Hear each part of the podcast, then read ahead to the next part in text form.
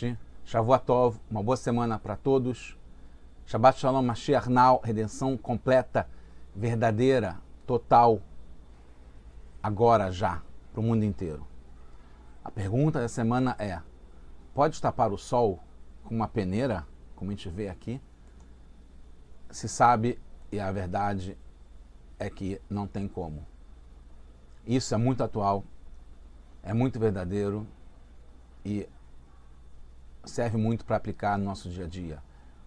A gente está numa guerra, uma guerra externa e uma guerra interna também. E o adversário, como o sol, que é grande, forte, mas não adianta a gente tapar o sol. A gente tem como ganhar, a receita está aqui, a gente vai entender como ganhar tanto a externa quanto a interna, mas não é disfarçando, se enrolando, se enganando ou usando paliativos ou placebos. Tem que usar remédio de verdade. A gente está no projeto do Tessirot, esse é o volume 21, capítulo 21 dos livros do Rebbe. Paraxá é Kitissá, essa é a segunda Sirá. Então, como falamos, não, não pode tapar o sol com a peneira. Como a gente consegue? Com um trabalho constante de impedir as influências negativas que então desaparece automaticamente o adversário. Devemos reconhecer que existem instintos para fazer coisas não divinas, que são o adversário quando está guerreando.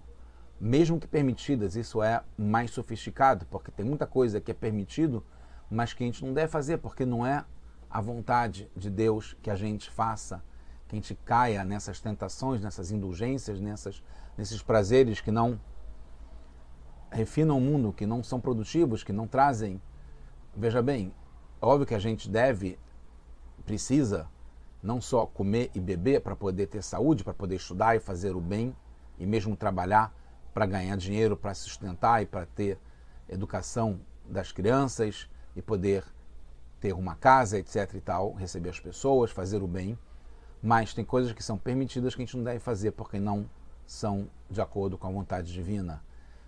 Então a gente precisa tapar direito, com blackout, como se usava antigamente, papel pardo, para não deixar entrar o sol, e principalmente de um modo blindado para que não entre coisas negativas dentro da gente, dentro do mundo, dentro das nossas vidas. O Benoni do Tânia, que é aquele, aquela pessoa que nunca erra, é o Hassid, que é a pessoa que é devota, que faz sempre além da conta, querendo melhorar a si mesmo e ao mundo, é a guerra interna e a guerra externa.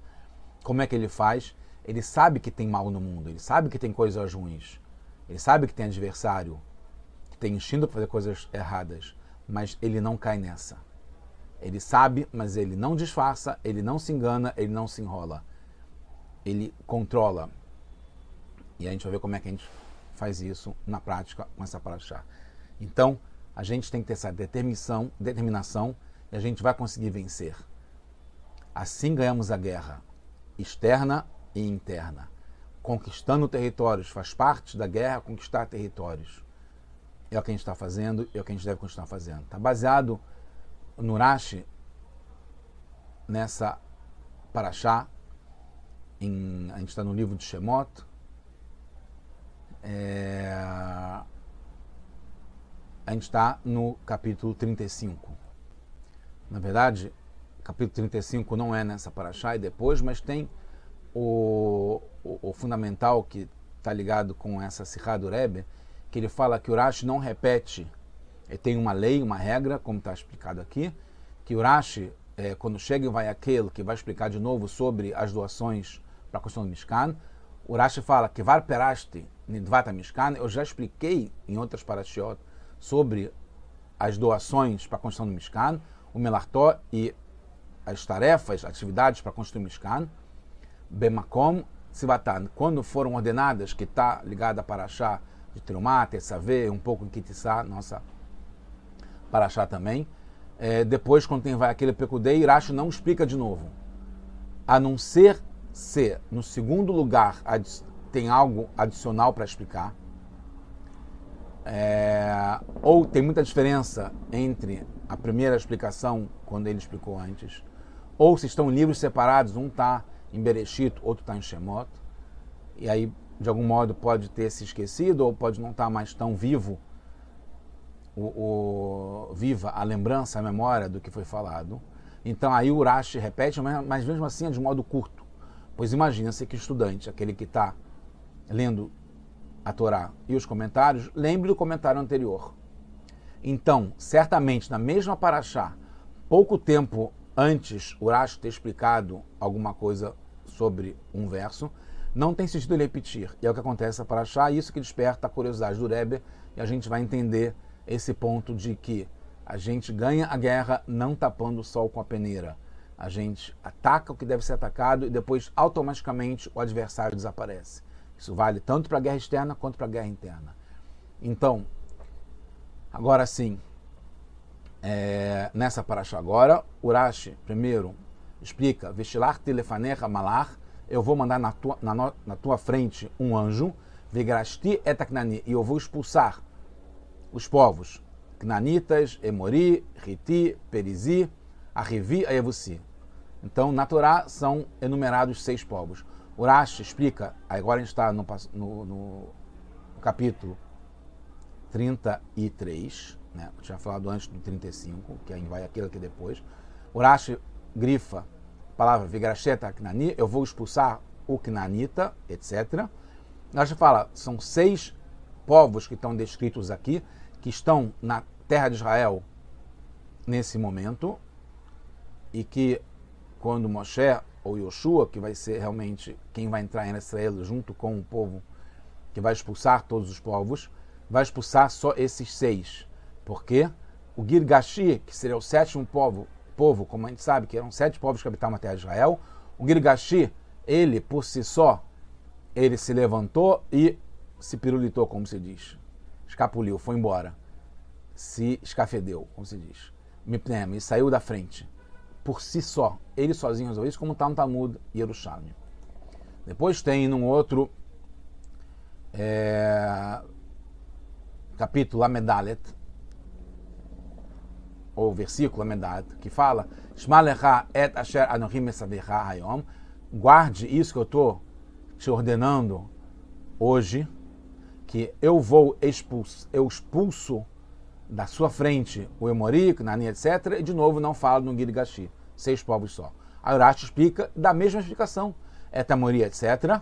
São seis povos aqui, estão aqui, seis povos, porque o Girgashi se levantou e se escafedeu, saiu da frente por si só.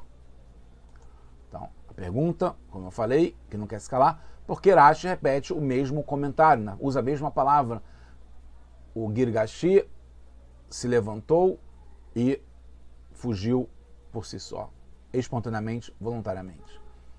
Poderia se explicar que na segunda vez Hashem foi ele mesmo e não um anjo que expulsou. Então, por isso que tem que explicar que mesmo quando é Hashem, o Girgashi foi embora por si mesmo. E mesmo assim, precisou fazer guerra com os seis povos, porque entende-se na primeira parte que foi um anjo, como está escrito, que fez, é, que, que ajudou a guerrear, e aí, mesmo assim, precisava a gente expulsar os seis que ficaram, porque os anjos não foram suficientes para expulsar os seis, só o Grigashi, que é o sétimo, que saiu por si só. E aqui, mesmo Hashem indo na frente, que é nesse segundo verso, mesmo assim, a gente também teve que guerrear e o Girgashi fugiu por si só. Mas isso não é suficiente. Porque, primeiro, não explica porque os outros povos não fugiram por conta própria, só o Girgashi. Se foi Hashem que apareceu na segunda vez, a Irache tem que explicar de novo que o Girgashi foi sozinho e os outros não foram. Mas o Torash não explica por que, que os outros não foram também, só o Girgashi. Porque se Hashem que apareceu, mesmo assim teve que lutar contra os seis, por que só o Gigashi que fugiu, não foram os outros? Segundo, não fala, porque mesmo assim o povo judeu teria que guerrear com os seis povos teimosos, que eles continuaram lá, mesmo Hashem aparecendo. Terceiro, não fala nada de guerra e a exceção, que nesse caso foi Hashem, que é muito mais poderoso que o anjo, e mesmo assim só o Gigashi se mandou. Então, a explicação não é suficiente, a pergunta continua no ar, porque Uracha se repete aqui. E porque, outra coisa, Rashi não explica isso antes, porque já apareceu a história que seis povos seriam expulsos, quando ainda em Shemot, num outro livro, Shemot, no capítulo 3, é, fala em duas ocasiões, em dois versículos, no 8 17, se não me engano, é, e aí eu vou salvar vocês de, do, do, do Egito e vou elevar e levar vocês dessa terra até a terra boa e ampla, a terra de é, leite e mel, no lugar onde estão os Cananim, Riti, Emori, fala seis povos. O Rashi não explica nada. Por que, que o Gigashim está citado aqui? Depois tem também, como eu falei, ainda no mesmo Paraxá, versículo 17, e aí eu vou, eu falei que eu vou levar vocês da pobreza de Misraim para a terra de Knani, Riti, Emori, Prisi, etc. E não fala Gigashi de novo, para a terra de leite e mel. Depois disso, Parashat Mishpatim, que foi agora há pouco, no capítulo 23, fala que Yeler Malachi, que o meu anjo vai na frente e vai levar vocês até Emori, Riti, Prisi, etc. E não fala do Gigashi. E Urashi, silêncio, não fala nada, porque o Gigashi não está ali. Poderia se explicar que em Mishpatim, que foi esse último que eu falei, que Urashi não fala nada, porque ele deixa claro lá que esse assunto seria explicado depois, porque seria através de um anjo, como a gente falou, que eu vou mandar um anjo na minha frente. E é nessa paraxá agora em que Tissac fala por que, que seria um anjo, porque Hashem não gostou do pecado do bezerro de ouro, então ele retirou a decisão que ele tinha dele ir na frente, como estava em Shemot, e aí ele manda um anjo. Então, quando Mishpatim fala que é o anjo que vai já prevendo, porque não teve ainda o pecado do bezerro de ouro, por enquanto ainda era Hashem que ia levar a gente para conquistar a terra de Israel. E aí Urashi pode não ter explicado em Mishpatim porque não tinham Grigashi, porque ele vai explicar depois, quando acontecer, de explicar por que é um anjo que vai e não Hashem, porque vai ter tido o pecado do de ouro, um Parashat que saca, a nossa Parashá. Então vai explicar por que o Gigashi não estava lá. Não precisa explicar antes. Mas isso não explica com relação às duas vezes a Parashat Shemot, porque o Gigashi foi omitido. E porque agora o Rashi fala do Gigashi fala duas vezes, de uma forma repetida. Também precisa entender a diferença do estilo das explicações. Na primeira explicação, na segunda explicação. Primeiro verso, segundo verso. Na primeira explicação fala e os seis povos. Na segunda fala, seis povos tem aqui. Por que, é que muda isso? Na segunda fala e o Girgashi. Desculpa, na primeira explicação fala e o Girgashi. Na segunda explicação fala que o Girgashi. São pequenos detalhes, mas o Rebbe pega como exemplo que ele vai explicar de uma forma geral e cada uma dessas coisas vão ser clareadas, explicadas. Terceiro ponto. Na primeira explicação, Rashi fala que eles fugiram por sua Meelav. Na segunda fala só que fugiram, não fala que foi automaticamente por si só. E a quarta questão é que, na primeira explicação, Rashi fala e expulsei o Knanita. Ele grifa isso para explicar. E na segunda fala o Emori, etc. Por que, que não fala como foi no primeiro, no primeiro verso? Então, alguns pontos para considerar. Nas outras parashiot anteriores, não fala sobre os povos, mas sim sobre os territórios. Então, é uma conquista dos territórios. Então, não faz diferença se não está mencionada a terra dos Gigashim, porque era secundária, não era principal. O principal da terra, dos territórios que serão conquistados, como está falado antes, nas duas vezes Shemot fala Eres Avat Devash, uma terra que flui leite e mel. Então está falando sobre as terras. Nessas terras tem esses povos, mas das terras que vai ser conquistado, então não faz diferença que não tem o Grigashi nessas terras, porque é uma terra secundária, não é a principal. Então isso explica em relação às outras parashiot, porque que Urashi não explica do Grigashi. A gente vai chegar ainda no ponto principal. Mas só respondendo essas perguntas que foram trazidas. Outra questão, nossa paraxá tem diferença. Por isso que tem explicação dos dois versos e de uma forma diferente. Porque na primeira vez, Hashem expulsa os povos. Ele expulsa os povos. E aí tem que explicar por que ele não expulsa o Gigashi. Não precisou, porque o Gigashi sozinho já foi por si só. Não foi porque Hashem apareceu. O Gigashi já estava com pânico e se mandou sozinho. Na segunda, não está falando que Hashem vai expulsar, está falando, Hashem fala para Ishamer Lecha, cuide, tome conta para não se influenciar. Tem proibições ligadas aos sete povos, que vale para os sete povos, e não se influencia.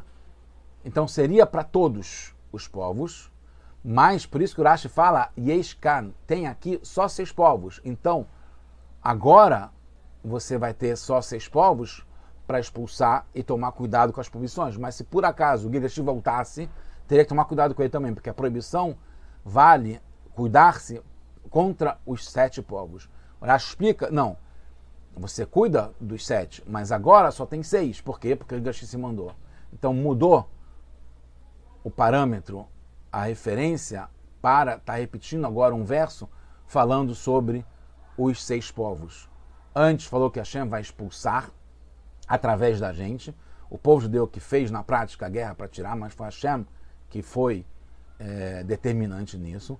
Na segunda, não fala que é para fazer a guerra para expulsar os povos e como será feito isso, mas sim tomar cuidado porque são os povos que estão lá e tem que tomar cuidado com as proibições ligadas, não se influenciar, não se deixar levar, não aprender com os costumes errados dos sete povos, mas agora só tem seis lá.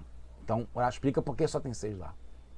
Então, não faz diferença como o Girgashi sumiu, por isso que não fala que Me'elav, não precisa falar Me'elav, mas sim que ele está incluído nas proibições.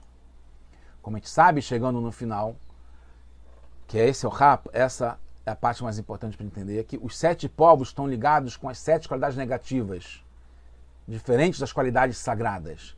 Então, as qualidades negativas emocionais, geralmente, são bondade, severidade, compaixão e assim por diante, até chegar na identidade, na soberania de cada um. Tem isso no mundo inteiro, como Hashem criou, e tem isso dentro de cada um. A guerra é externa, é contra as qualidades negativas que tem no mundo, a guerra interna, a qualidade, contra a qualidade negativa que pode ter dentro de cada pessoa. O Canaanita, o Canaanita é ligado com a bondade da impureza, que é um povo adversário, e ele tem o resto da bondade, que é uma qualidade emocional divina, mas ele tem do lado da impureza, do contrário, da casca. Então, um exemplo de que pode ser bondade da impureza a pessoa é, viciada, por exemplo tomar muito ou usar muito de alguma coisa que é proibido. Então, o muito parece que ele está fazendo uma bondade, está bondade com né, saciando os seus desejos, tentações, etc. Mas uma bondade da impureza, uma coisa que é contrária, que é, não é o que Hashem quer. Isso é uma coisa proibida, mas também de coisas permitidas, a pessoa comer muito, uma coisa kasher, inclusive, mas é uma bondade, você está comendo muito, abundância, etc., mas que não faz bem para a saúde. Então, também é uma coisa indesejada, uma bondade da impureza.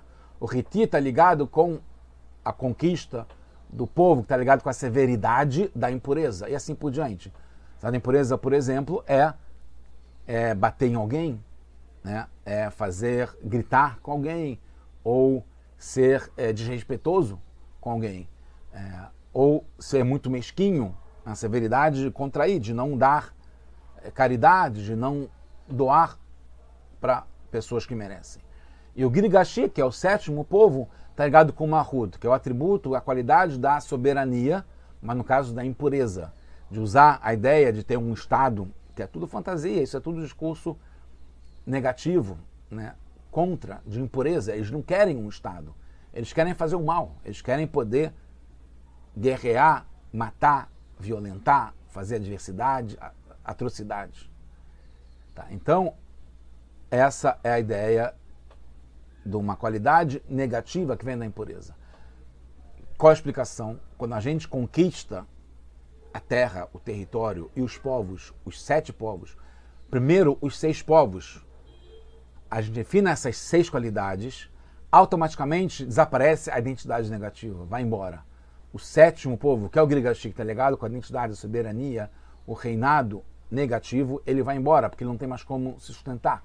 Se tira completamente as armas, o dinheiro, é, o, o, o, as possibilidades que ele tem, né, a propaganda, a liderança. Você tira isso, desaparece. É a cortina de fumaça, não existe. Porque ela não tem nada própria, essa identidade negativa. No serviço espiritual, isso está ligado com pensamento, fala e ação. Se a gente consegue acabar com as qualidades negativas de libertinagem, de raiva, de violência, de guerra, etc., automaticamente desaparece a identidade do mal, alguma coisa negativa que tem dentro da pessoa.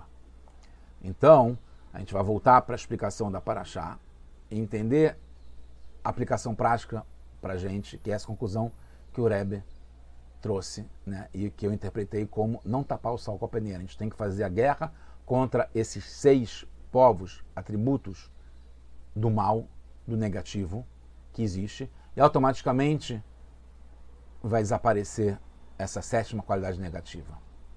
Na primeira explicação do Rashi, fala sobre a conquista e refinamento das sete, dos sete povos, que são as sete qualidades negativas. Pela ordem, primeiro tem que atacar as seis, e aí se chega na sétima, que é a soberania e identidade, como eu falei, que se anula automaticamente.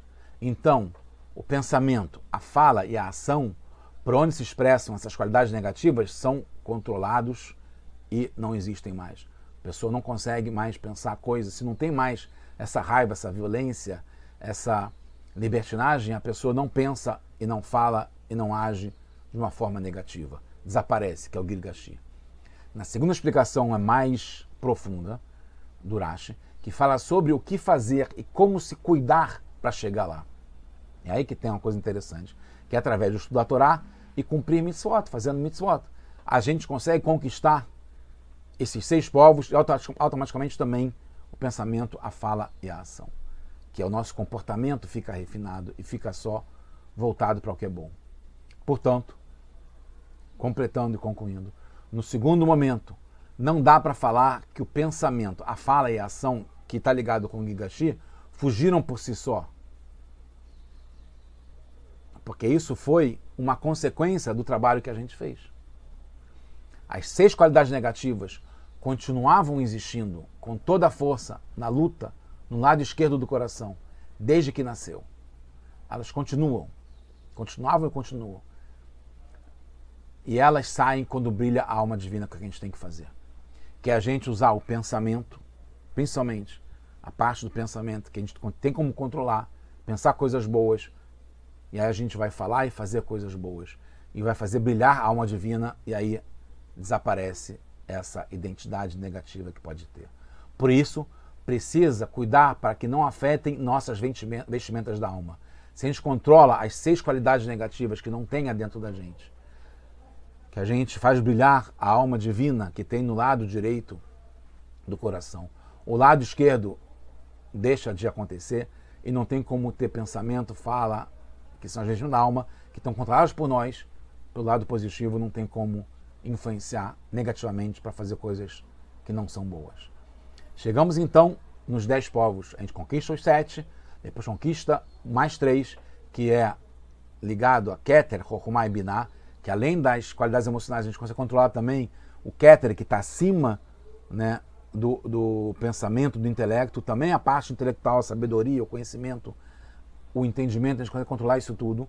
A gente ganha a guerra não só dos sete, como dos dez povos, e na prática, de verdade, a gente chega na redenção completa, verdadeira. Então herdaremos a terra dos sete povos, mais Kenik, Kenizi e Kadmoni, e Hashem, está explicado e prometido para Shashoftim, expandirá nossas fronteiras, como prometido na Torá, logo com Mashiach Sidkeino, Nau, Mamash. Tudo junto para todos nós, só boas notícias.